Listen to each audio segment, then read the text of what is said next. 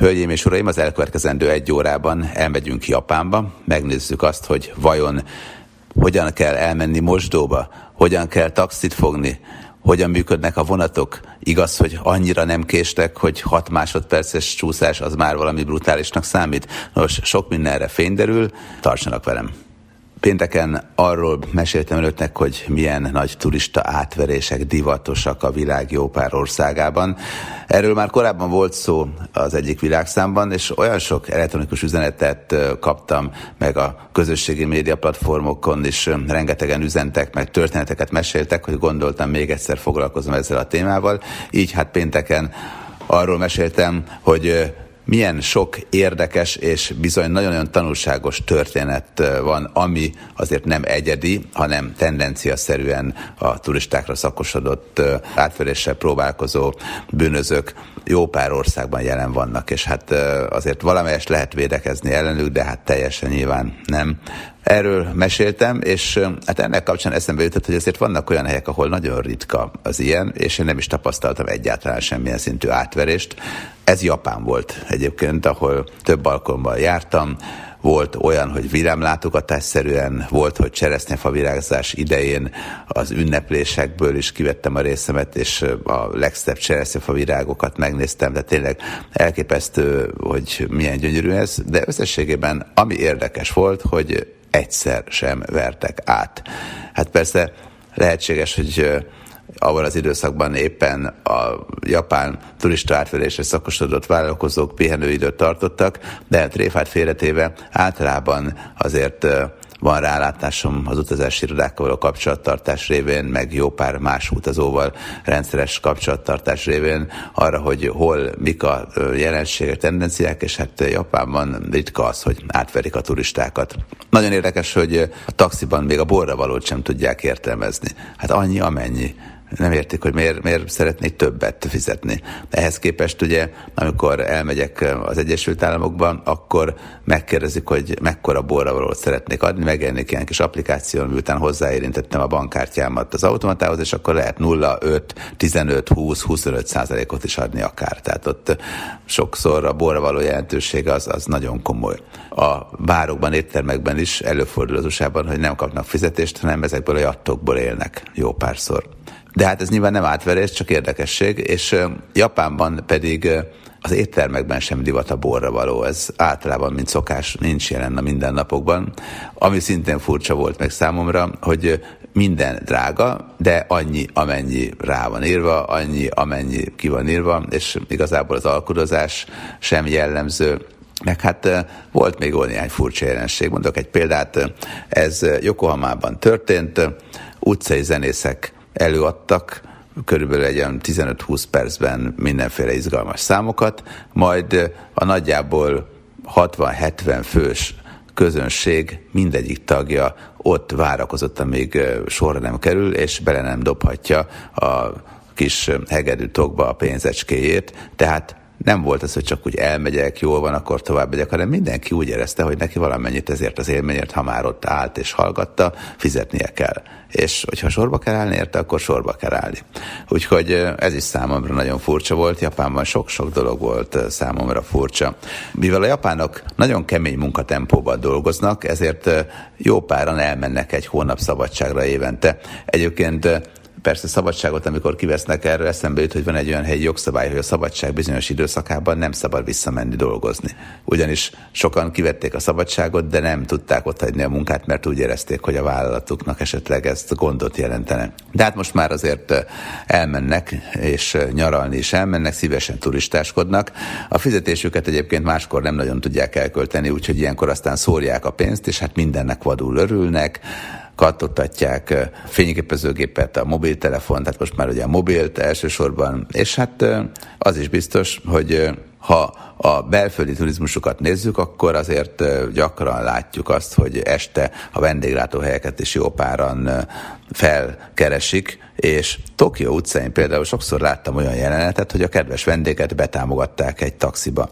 És kiderült, hogy hát ugye Japánban nagyon-nagyon kevéstől már jól érzik magukat, mert hogy nem bírják az italt. Tehát nekem azért vannak olyan barátaim, nagyon kedves barátaim, akik tényleg ebből már lassan doktorálhatnának, olyan szinten tudnak mulatni.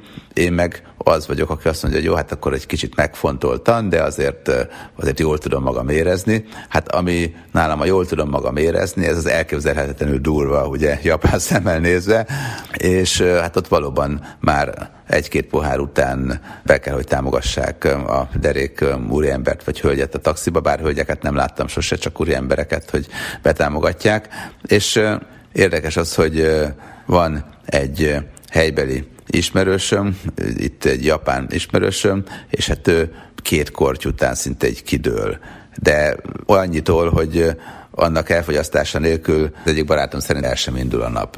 Nagyon szeretik a japánok egyébként a panorámás, kilátásos helyeket. Amikor egyébként ők Magyarországra jönnek, akkor imádják mondjuk a citadellát. És nem szeretik, hogyha sokat kell várni az éterre. Ami érdekes, hogy a japán turistákra jó pár hely külön szakosodott a világban. Bankokban például külön masszásszalon várja a japán vendégeket, ezek a Japanese clubok, mert itt japán útlevéllel lehet bemenni, mert állítólag a japánok lényegében olyan hölgyek társaságát kedvelik, akik előtte maximum egy másik japánnal beszélgettek, és nem mondjuk egy német vagy egy angol turistával. És ez is nagyon érdekes, mert hogy a törődés, az odafigyelés fontos a japánoknak, de hát ebben is azért így, így vannak olyan tradíciók, amiket ők így betartanak. De hát ez szinte mindig jellemző egyébként rájuk a tradíciónak a tisztelete. De hát Japánban az is érdekes, hogy már a mindennapi életben sem biztos, hogy boldogulunk felkészülés nélkül. A japánok például nagyokat kacagnak azokon a magyar turistákon, akiket a motoros illemhely néha zavarba hoz, mert hogy többféle motoros illemhely is van, majdnem minden illemhelyüként motoros, és van olyan, amelyen, amelyen csak japán írásjegyek szerepelnek, és hát ilyenkor aztán választhatjuk azt, hogy először megnyomom a narancssárga gombot, aztán a piros-fehéret, a fehér gombot piros stilizált alakkal, majd a zöldes-fekete fekete-fehéret, vagy először megnyomom a zöldes-fekete alakot, aztán a piros alakos fehéret, aztán a narancssárgát. Na, hát ha nem tudunk dönteni, akkor, akkor azért veszélyes a helyzet.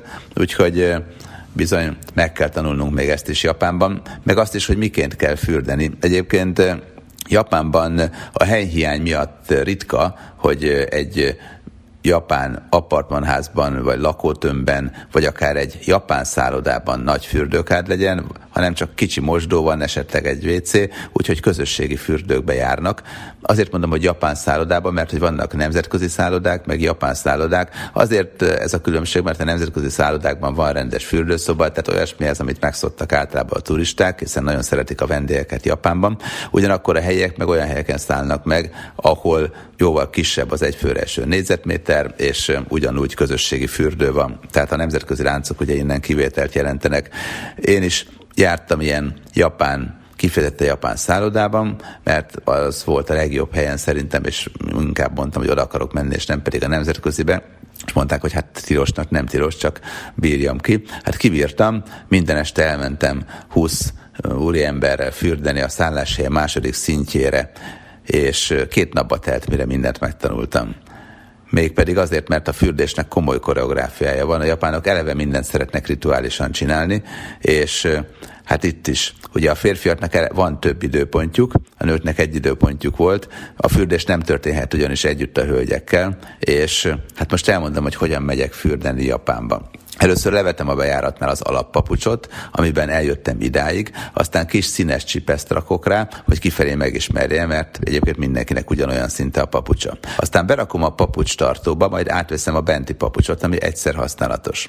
Elmegyek a mosdóba, de kint lerakom a fürdős papucsot, bent átveszem a WC-s papucsot. Hozzáteszem itt a motoros WC-nek nincs hagyományos lehúzója, tehát muszáj megtanulni a kezelőgombok jelentését. Ennek eredményeképpen még az is előfordul, hogy a hátamra vágom a motoros motoros WC tetőt, vagy felhajtom magam az elektromos deszkával kis hián, de hát tréfát félretéve azért ez tanulható dolog. Aztán visszarakom a papucsokat az eredeti felállásba. Utána az árható szekrénybe berakom a ruhám, mert a fürdő belső részén tilos bármit viselni. Aztán fogom a műanyag lavort, meg a kis ülőkét, odaülök a kis előtérben a minizuhanyhoz, és alaposan megmosakszom. A lavor ugye az intim részekhez kell, a kis ülőke meg a mosakodáshoz, meg a hajmosáshoz, mert hogy kötelező a hajmosás is. De a habzás, a habozás tilos és illetlen is, a többszörű tisztálkodás ugyanakkor elvárt. Hogyha már alaposan megmosakodtam, akkor a fejemre teszek egy kicsi összehajtokat a törül között, és szépen besétálok a fortyogó meleg vízbe. Persze alapesetben itt ülünk hárman, öten. Negyed óránál tovább maradni illetlenség, de nem is bírjuk. Öt perc elég és nagyon kellemes. Aztán következik a fürdés utáni mosdás. Ez elég egyszer is. Az ülőkét és a lavort mindig alaposan el kell öblíteni a használat után. Ha pedig ez kész, akkor a hajszárítás és a vízivás után következik a masszás, ami egy speciális gép. Elsőre elég félelmetes egyébként, a nálunk kapható masszírozós foteleknél sokkal erősebb, és a hátat meg a lábat is végig A szerkezet egyébként nagyon népszerű, és sok fürdőben van Japánban. Ezt 15 percig illik maximum használni, de 5 perc azért jut mindenkire, úgy számoltam. Ha ez mind megvolt, akkor szépen felöltözöm. Aztán megismétlem a papucs ceremóniát, és már készen is vagyok. Tetoválással tilos a belépés, mivel ugye a helyi maffia tagjai tetováltak, és hát azt azért mégsem merik kírni, hogy Jakuzának a jacuzziban nincs keresni valója, ezért egy egyszerű szabály van, hogy nem lehet tetkóban belépni a fürdőbe Japánban. Hölgyek, urak, azt hiszem, hogy azért elég jól megtanultam azt, hogy hogyan kellett legalábbis ebben a fürdőben fürödni Japánban. Nyilván lehetnek még más fürdőhelyeknél külön-külön más-más rituálék, de nagyjából ennek a tudásnak a birtokában már képesek vagyunk lefürödni Japánban. Hát nem egyszerű azért. És mondom, mindennek megvan a koreográfiája. Hát a teaszertartás az olyan, hogy Kiotóban tényleg azt mondtam, hogy ez maga a csoda, hogy milyen szinten odafigyelnek ezekre a dolgokra a szertartásosság, a rendkívüli udvariasság, ez mind-mind furcsa volt számomra, és érdekes, és nagyon tanulságos. A munkamániát azt imádtam. Azt már kevésbé, hogy ugye pontosan indulnak a szerelvények, emiatt például a metróban nincs olyan, hogy csak úgy békésen bemászkálok, és akkor gondolkodom, hogy elmenjek-e azzal a szerelvénnyel, hanem hogyha ott állok, akkor is elindul időben a szerelvény, és hogy gyorsan be is férjen mindenki, ezért ilyen bőrrel bevont apró kis tolófákkal egy picit segítenek beljebb nyomulni. Reggel egyébként nagyon furcsa, mert általában dolgozni a japánok többsége öltönyben, nyakkendőben indul, és hát fáradtak is egy kicsit, és kapaszkodnak a fogantyúkba, és mint amikor ugye a denevérek lógnak olyan Japánban a metró szerelvény. Érdekes egyébként az is, hogy a Shinkansen milyen fantasztikus, meg hogy hogy működnek a bérletek. Kérdezte az egyik kedves barátom, hogy hát vegyene vonatbérletet és hát azt mondtam neki, hogy persze, hogyha előre tudja, hogy mikor fog hova utazni, akkor érdemes bérletet vásárolnia, de úgy egyébként, ha csak úgy valamikor fel akar szállni egy vonatra, és el akar menni mondjuk Tokióból Oszakába, vagy Kiotóba, akkor akkor azért nem célszerű, mert hát akkor nem tud minden időpont közül választani, mert több vonattársaság van, és egy bérlet általában egy vonattársaság szerelvényeire jó. Tehát, hogyha mondjuk úgy akarok, hogy kimenni, hogy kimegyek az állomásra, és mondjuk a legközelebbi vonattal el akarok menni, akkor nem érdemes vásárolni bérletet, mert nem tudjuk, hogy melyiket társaság által üzemeltetett járatra fogunk majd tudni egyet kapni, és több társaság van. Úgyhogy erre is oda kell figyelni, hogy nem egy vasútrendszer van, hanem több vasút van, több vasúttársaság létezik. Ami még nagyon-nagyon furcsa volt, az a pedatéria és a tisztaság. Alig van kuka, Tokióban például, de Kiotóban se nagyon láttam, vagy Oszakában se. Mindenki fogja a szemetet, a táskájában hazaviszi, vagy elviszi arra a helyre, ahol ki lehet dobni. De nagyon ritka az, hogy valaki szemeteljen. Sok az italautomata. Tokióban az összes olyan italautomata, amit kipróbáltam, és ahonnan meleg vagy hideg italt vettem, az működött. Ez, ez fantasztikus volt, ilyet sehol máshol a világon nem láttam. És ami még érdekes volt, hogy meleg italokat is lehetett kapni, és nagyon sok volt belőle. A metró megállókban, Tokióban mindenhol volt nyilvános, ingyenesen használható mosdó, és mindegyik olyan volt, hogy szerintem enni lehetne a padlójáról, rendkívül tiszta, és nem volt büdös. Ez is azt mutatja, hogy hát hihetetlenül igyelnek a tisztaságra, a takarításra, a tisztaságra, arra, hogy minden rendben legyen. Tényleg tisztaságmániásak a japánok, rendkívüli módon tisztaságmániásak, úgyhogy ez is azért az érdekességek közé tartozik. Hát persze vannak még olyanok, amikben így meglepődünk. Mangabolt például ilyen is van, hosszú arc, nagy szemek, ez a nyerő. Hát onnan tudom, hogy jártam egy igazi mangaboltban Japánban, és hát valójában fogalmam se volt az elején, hogy merre felé tartunk, csak úgy sodródtam a tucatnyi öltönyös férfival, lefelé tartottak egy villódzó feliratokkal szegélyezett lépcsőn, és aztán hát rádöbbentem, hogy ez az út vezet a tutiba, mert hogy millió képregény volt, számtalan polcon, mangaplakátok, mangafotók. Na most ugye a hozzám hasonló amatőrök kedvéért elmondom, hogy a mangák azok ugye ilyen rajzolt figurák, szép lányok, vékony, belőtt sérújú fiúk, és hát sokféle változatban, és Hát nálunk ugye régebben a mangás rajzfilmeket gyerekeknek szokták sugározni, hát itt viszont a felnőtteknek, hát ugye Swift is szatirának szánta a Gullivert, és ma már azt mondjuk, hogy gyerekmese és gyerekmeseként tartjuk számon, pedig hát ez egy politikai szatíra igazából. Ami a felnőtt mangarajzokban közös, hogy hát a lányoknak feszes, vékony a testük, nyúlt az arcuk, nagy a keblük, gyönyörű, hatalmas szemük van, és miniszoknyát viselnek, 18 évesek, és szőkék, feketék, de vannak piros, meg lila hajúak is, és Érdekes az, hogy nagyon sok képregényt, képregény típust árusítanak ezekben a mangaboltokban, és az a furcsa, hogy felnőttek vásárolnak. A pénztárak előtt óriási sor, és van egy piros vonala, mögé kell beállni, és a pénztárhoz közelebb lévő vevő az mehet egyedül, és itt nagyon odafigyelnek itt a diszkrécióra, úgyhogy ez nagyon furcsa volt számomra, hogy ilyen mangaboltok is vannak, és rendkívül népszerűek itt Japánban.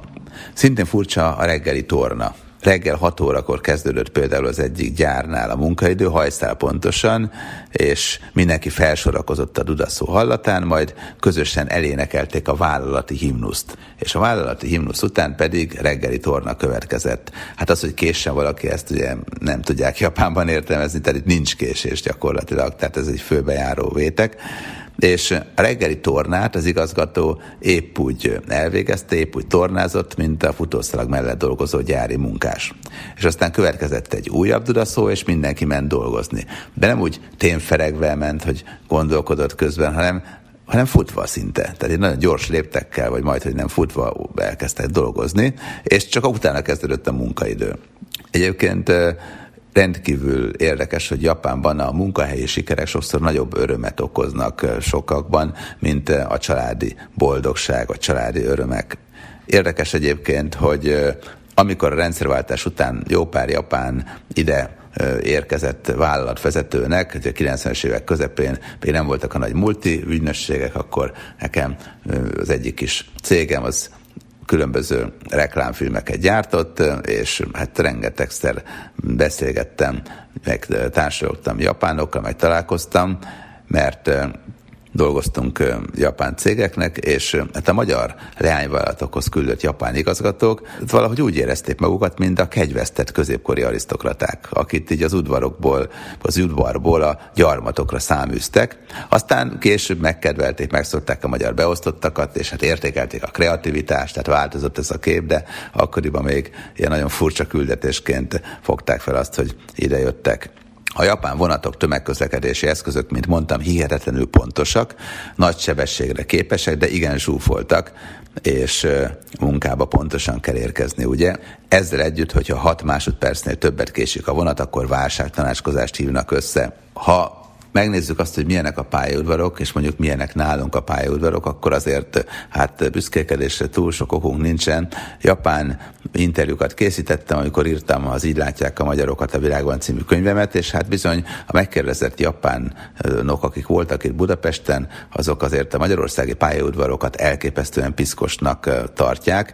Szép az épület, tehát például a nyugati pályaudvartól így elájultak, hogy milyen csodálatos az épület, mert nagyon szép, de hogy rendkívül piszkosak, és amit nem tudtak feldolgozni a graffitiknek a létét. Amikor Japánban elkaptak egy magyar fiút, amint festékszóróval a kezében éppen felmázolt valamit az egyik szerelvényre, akkor nem fogdába küldték, hanem pszichológushoz. Mert hogy a helyi hatóságok képtelenek voltak megérteni, hogy mi vehet rá egy épesző embert arra, hogy érdek nélkül egyszerűen elcsufítson valamit. A magyar iskolarendszert egyébként jó páran ismerik és jónak tartják, mert hogy zongorista és operaénekes is van, aki Japán és itt végzett, úgyhogy ilyen téren ez mindenképpen Magyarország jó hírét jelenti Japánban. Nagyon érdekes, hogy hát errefelé azért ez a kávézgatás, cigizgetés, ez nem működik.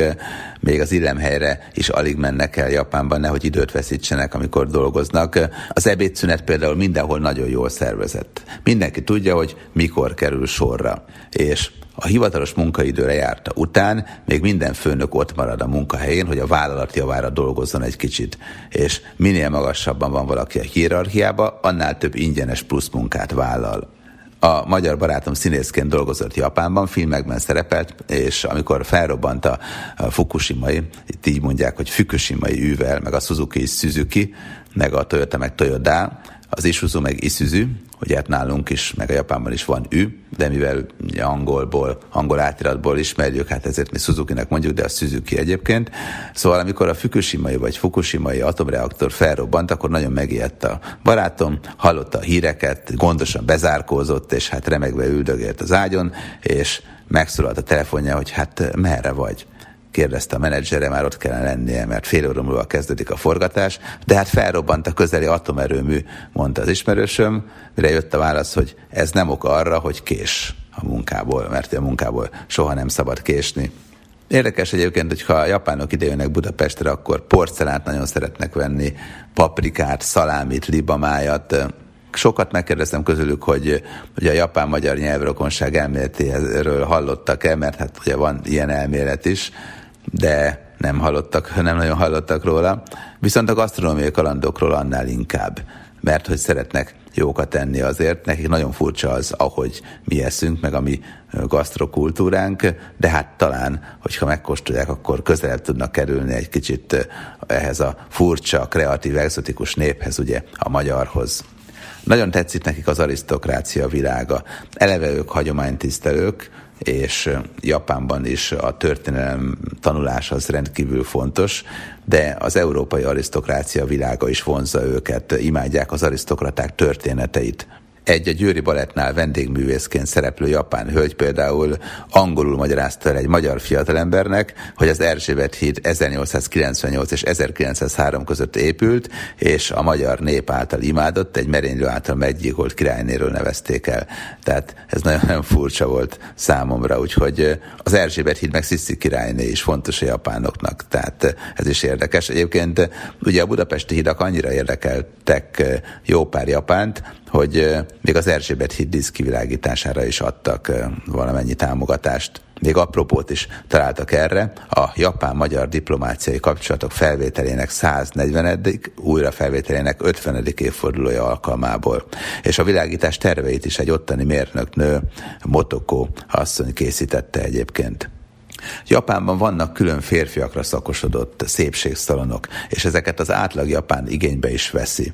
És Hát amikor készítettem az interjúkat japánokkal, akik itt voltak éppen Magyarországon, akkor mondták, hogy hát furcsa, hogy Magyarországon alig hallani olyan szépségszalonokról, amelyek férfi szépségszalonok, de most tényleg te teljesen normális Japánban az, hogy, hogy lényegében elmennek férfiak szépségszalonokba, és hát a magyaroknak a fogaikat sem szabadna elhanyagolniuk, mert hogy nagyobb hangsúlyt kell fektetni a fogápolásra, mondta a megkérdezett japán interjú alanyom.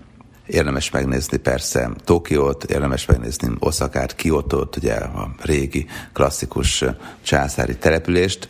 Tokióba valóban több alkalommal jártam, és azt kell mondjam, hogy azért unatkozni nagyon nehéz, szinte minden meglepő számunkra, amikor sétálunk az utcán, és látjuk azt, hogy gyakorlatilag egymást érik az automaták, az italautomaták, mindegyik működik, amikor elmegyünk egy étterembe, és tényleg érezzük azt, hogy minden friss. Tehát ugye azt gondolnánk, hogy mindig mindenki sushi teszik, hát dehogy is, hát ezerféle dolgot tesznek.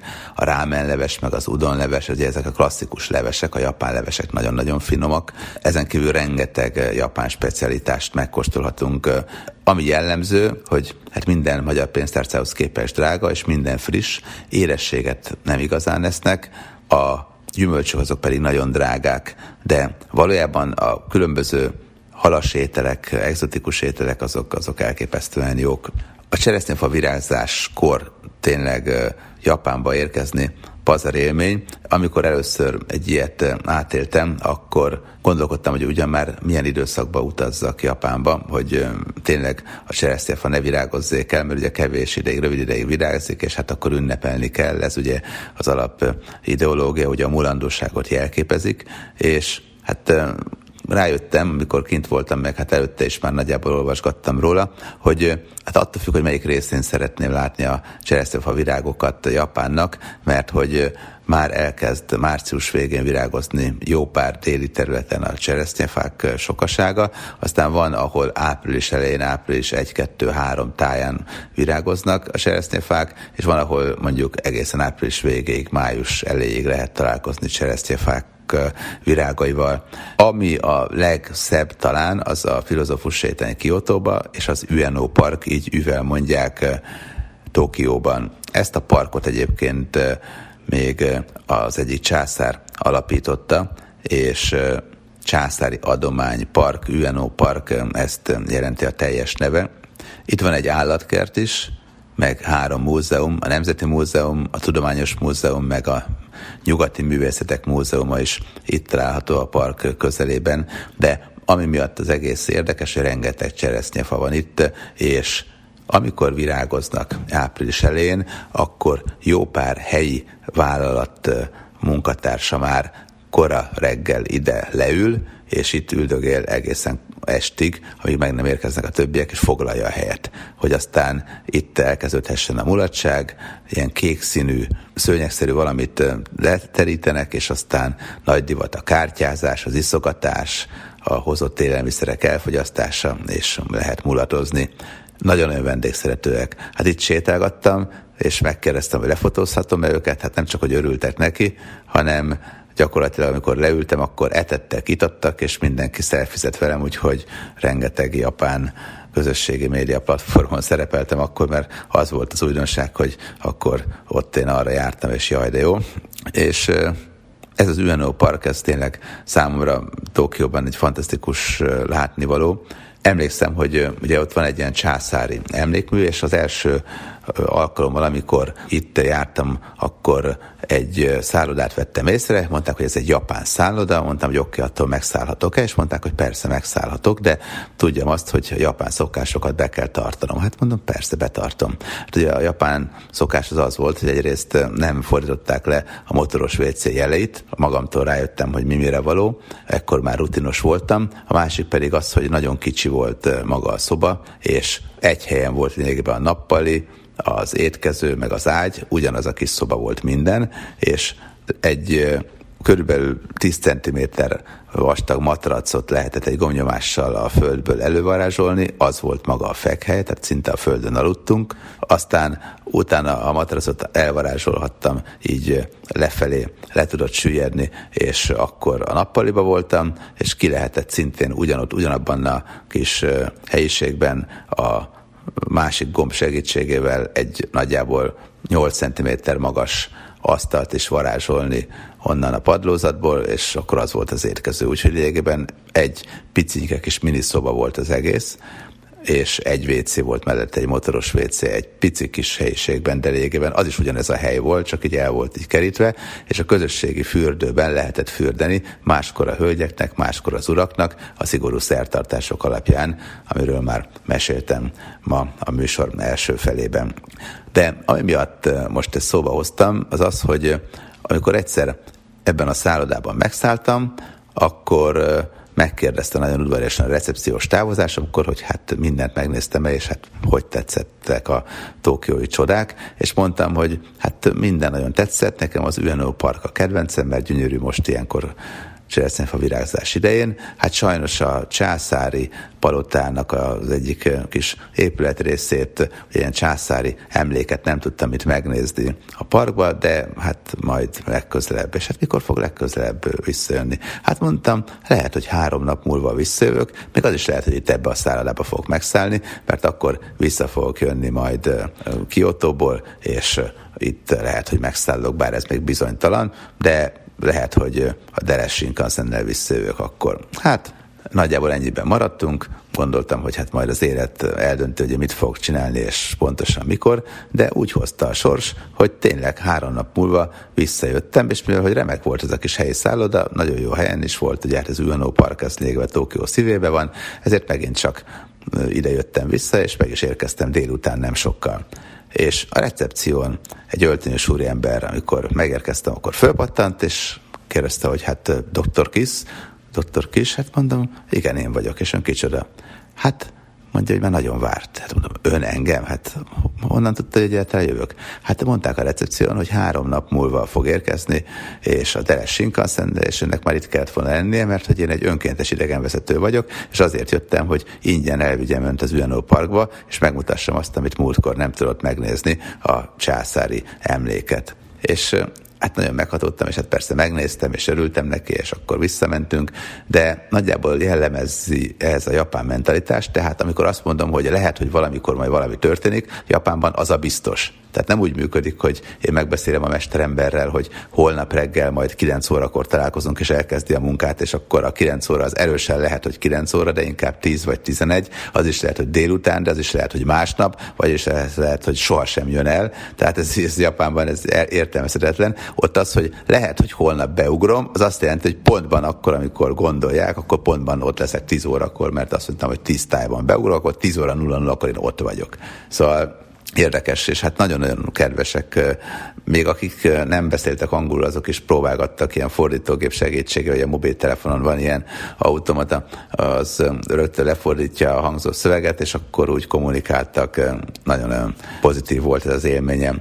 Na és hát ez az UNO Park tényleg a cseresznyefővirágzás idején talán a legszebb itt Tokióban de hogy egyébként a császári palotánál is vannak gyönyörű cseresznyefák, bár talán Yokohama volt a legérdekesebb. Ugye hát Tokiót úgy kell elképzelni, hogy van egy turván 15 milliós belső tag, ez a kis Tokió, meg van a nagy Tokió, ami meg lényegében egy hatalmas agglomerációs terület bolygóvárosokkal mindennel együtt. Itt több mint 30 millió ember él, és metróval be lehet jutni viszonylag hamar Tokió központjába nem csak az UNO parkot, hanem rengeteg más parkot és közteret is találunk, ezekbe érdemes mindenképpen sétálgatni, de amit még előszeretettel felkeresnek a turisták, az ugye a császári palota előtérben a híres híddal, és itt is találunk a császári palota parkjában nagyon sok cseresznyefát, és ezek is gyönyörűek cseresznyefa virágzás idején.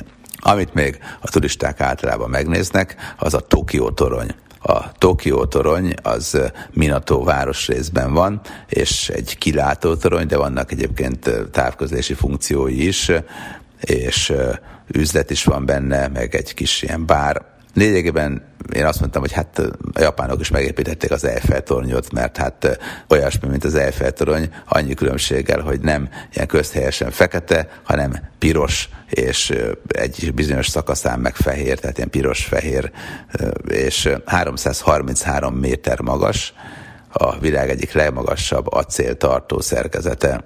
Egyébként a japánok is elmondták, hogy a tornyot az Eiffel torony ihlette, de hát ha már építettek ilyet, akkor azért 11 méterrel magasabbat építettek. Állítólag azért lett ilyen piros ők szerintük narancs, szerintem inkább piros, meg fehér, mert hogy a repülés biztonsági okok ezt megkövetelték. Ahova mindenképpen el szerettem volna menni, és ez meg is történt, ez a tokiói halpiac. Érdekes, hogy kora délelőtt mentem, de már tényleg látszott, hogy nincs akkora tömeg, tehát ide aztán tényleg nagyon korán kell menni, 6-7 órakor, de azt hiszem talán 9 órakor érkeztem, és hát 10-kor már be is zár. Ami furcsa volt a tokiói halpiacon. Hát először is minden nagyon tiszta volt. Tehát nem a klasszikus piac hangulat, amikor egy pici zöldségmaradvány, egy pici vér, hát minden van ott, tudjuk jól, nem. Hanem még a halakat is úgy árulták, hogy a halak jég között voltak, és utána le volt fedve egy ilyen üveglappal. Tehát nem csak úgy, hogy majd a légy rászáll még ilyesmi, szólni is róla, a legnagyobb tisztasággal, a legnagyobb higiénikus viszonyok közepette árulták a halakat. Tehát itt minden szupra tiszta volt, és tökéletesen működött. Ami még fura volt, hogy lehetett bálna burger kapni. Tehát bálnából csináltak hamburgert, és azt árulták a tokiói piacon, tokiói halpiacon. Egyébként Japán kutatási célból folyamatosan évről évre azért bálnákra vadászik, és hát ha már vadásznak, akkor nyilván nem már, hogy kárba veszten a hús, azt eladják, és hát így a tokiói piacra is jutott egy kis bálna burger. De Összességében a halpiac, mondom, két okból volt meglepő. Egyrészt hát rengeteg exotikus halat lehetett látni, másrészt pedig úgy tárolták ezeket, hogy nem csoda, hogy mindig frissek az ételek, nem csoda, hogy nem romlik meg szinte semmi Japánban, és jó sokáig élnek, holott rendkívül stresszes azért a japánok élete, mert a munkahelyi problémákon eléggé be tudnak stresszelni. Tokióban egyébként júniusban van monszun is, a tél az viszonylag enyhe, tavasszal és ősszel pedig tényleg azt mondják, hogy színpompás évszak köszönt be, mert hogy a cseresznyefa virágzás is nagyon érdekes a kis rózsaszínű virágokkal, meg az ősz is nagyon érdekes, hát rengeteg park van emiatt Tokióban, és ezt azért lehet élvezni. Sokáig Kyoto volt a főváros, de aztán Tokióra, keleti fővárosra nevezték ezt a települést, amit korábban Edónak hívtak, és hát ez lett Japán fővárosa. Az 1964-es Tokiói olimpiára nagyon sok minden elkészült, és hát ugrásszerű lett innentől kezdve a fejlődése. A császári család lakhelye ugye Tokió, és hát van múzeum, archívum rész, mindenféle van erre felé. Talán a legfontosabb turisztikai látványossága császári palota, van sok-sok buddhista templom, és ezeket mind-mind előszeretettel látogatják a turisták és a helybeliek egyaránt. A Ginza Tokió szíve, Tokió központja, egy nagy bevásárlóközpont, és hát itt aztán tényleg mindenféle fajta üzletet megtalálunk, főleg előkelő jó üzleteket. Van egyébként Tokióban cukrászda is, mint mondtam, ritkábban lesznek édességet, de azért van, és hát az édességek sokkal kevésbé édesek, mint nálunk, pláne kevésbé édesek, mint mondjuk Törökországban. De hát látjuk azt, hogy a, japánok vékonyak is egyébként többségében. A ginza egyébként eredetileg mocsár volt, aztán lecsapolták, és rengeteg modern épületet építettek ide. Luxus üzletek vannak itt, design üzletek, rengeteg-rengeteg ruhabolt, éttermek, galériák, és vannak még színházak is. Van olyan időszak, amikor a Ginzát átszerű főútvonalat lezárják, főleg szombaton és vasárnap, meg bizonyos ünnepnapokon, és akkor rengeteg a gyalogos itt. Van egy másik városrész, amit úgy hívnak, hogy, hogy elektromos város, és itt aztán tényleg mindenféle elektromos ketyerét meg lehet kapni, meg rengeteg olyan márkabolt van, ami valamiképpen az elektronikával, vagy éppenséggel az internettel kapcsolatos hatalmas üzletházak is vannak, itt üvegpaloták, felhőkarcolók. Hát általában Tokióban azért sok felhőkarcoló van, bár szerintem Pekingben meg Chicagóban több van, de bőven van hatalmas toronyházból Tokióban. Este érdemes sétálgatni, nyugodtan, bátran megtehetjük ezt.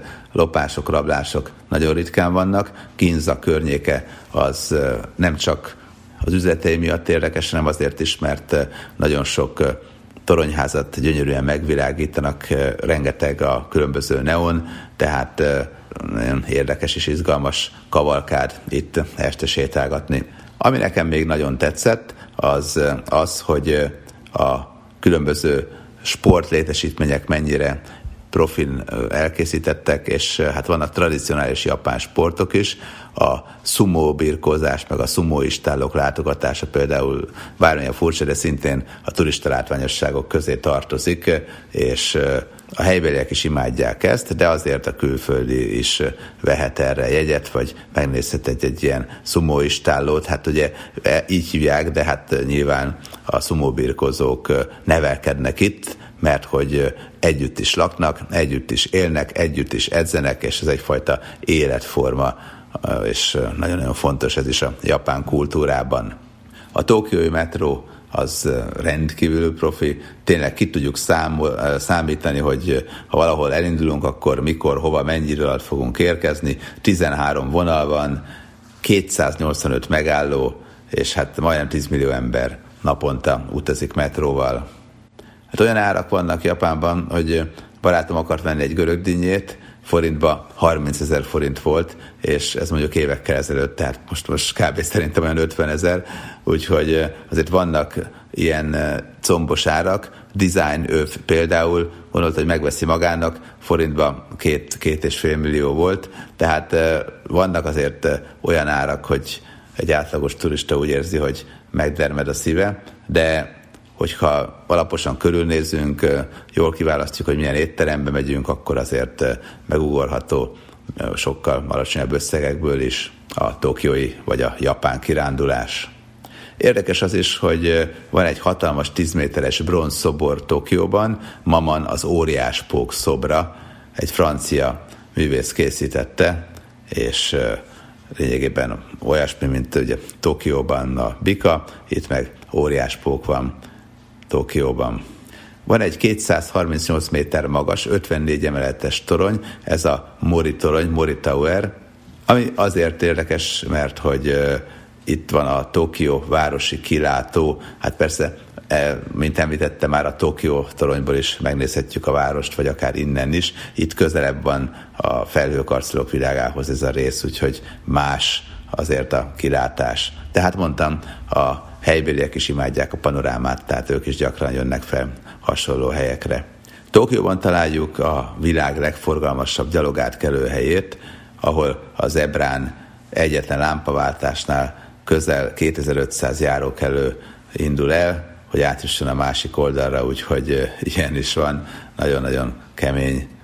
És most már, hogy lassan szombat dél következik nagyjából egy óra múlva, ezért hát nézzük meg, hogy vajon mit eszünk Japánban. Hát a rámenlevesről, udonlevesről már meséltem, Persze sushizhatunk is, és akkor rájövünk, hogy milyen az igazi sushi, mert hát nálunk ugye az alapanyagok mások, és emiatt az élmény is más. Hát én Japánban szerettem meg a sushit, előtte nem szerettem, itthon ettem Budapesten éttermekben, és hát mondtam, hogy hát nem vagyok egy ilyen sushi rajongó, de ott meg az lettem, mert annyira friss volt minden. Hát gyakorlatilag volt olyan, hogy hát kértem valami bonyolult nevező, elnevezésű ételt, és akkor hopp, kivettek valamit az akváriumból, zzz, kettőt így szeltek rá egy késsel, és tessék egy ember, és akkor nyersen meg kellett tennem, és azt mondtam, hogy te jó ég, hogy milyen finom ez, és akkor a legjobb részét kivágták ott, úgyhogy nagyon érdekes.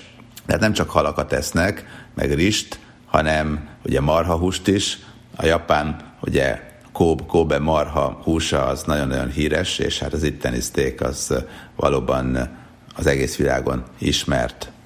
A turisták imádják még a kabuki színházakat is, vagy kabuki színházak, ugye, és hát Tokiónak van egy régi szórakozó negyede, bár már annak a fénye azért egy picit megkopott.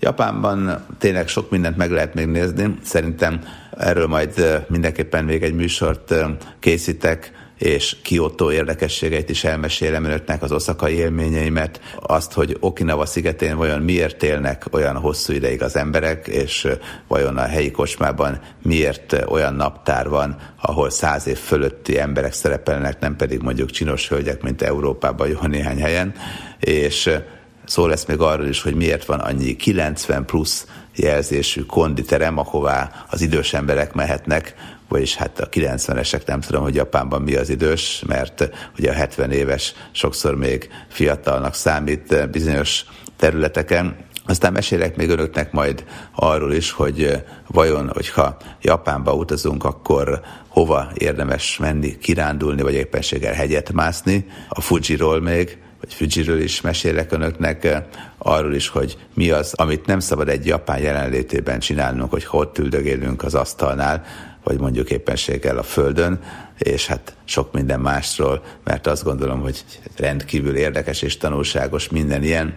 Hölgyeim és uraim, önök az elmúlt egy órában Japánról hallottak a világszámban, Tokióba is elmentünk, egy picit kirándultunk azért Kiotóban, de nem túl sokat, egy-két dolgot elmeséltem önöknek, erről majd még lesz szó egy későbbi műsorban. Annál többet megtudhattak a japán szokásokról, a japán mosdóról, a japán illemhelyről, a japán nevezetességekről, és Tokióban azért megnéztük a cseresznyefabirák virágzás ünnepét is, meg a Tókió tornyot, a halpiacot, egy kicsit a szumóbirkózás hangulatát. Remélem, hogy jól érezték magukat, és remélem, hogy legközelebb is velem tartanak majd Garai Bendegúr segítőtársam nevében is. Köszönöm szépen megtisztelő figyelmüket. Búcsúzik Önöktől a műsorvezető Kis Robert Rihárd. Viszont hallásra!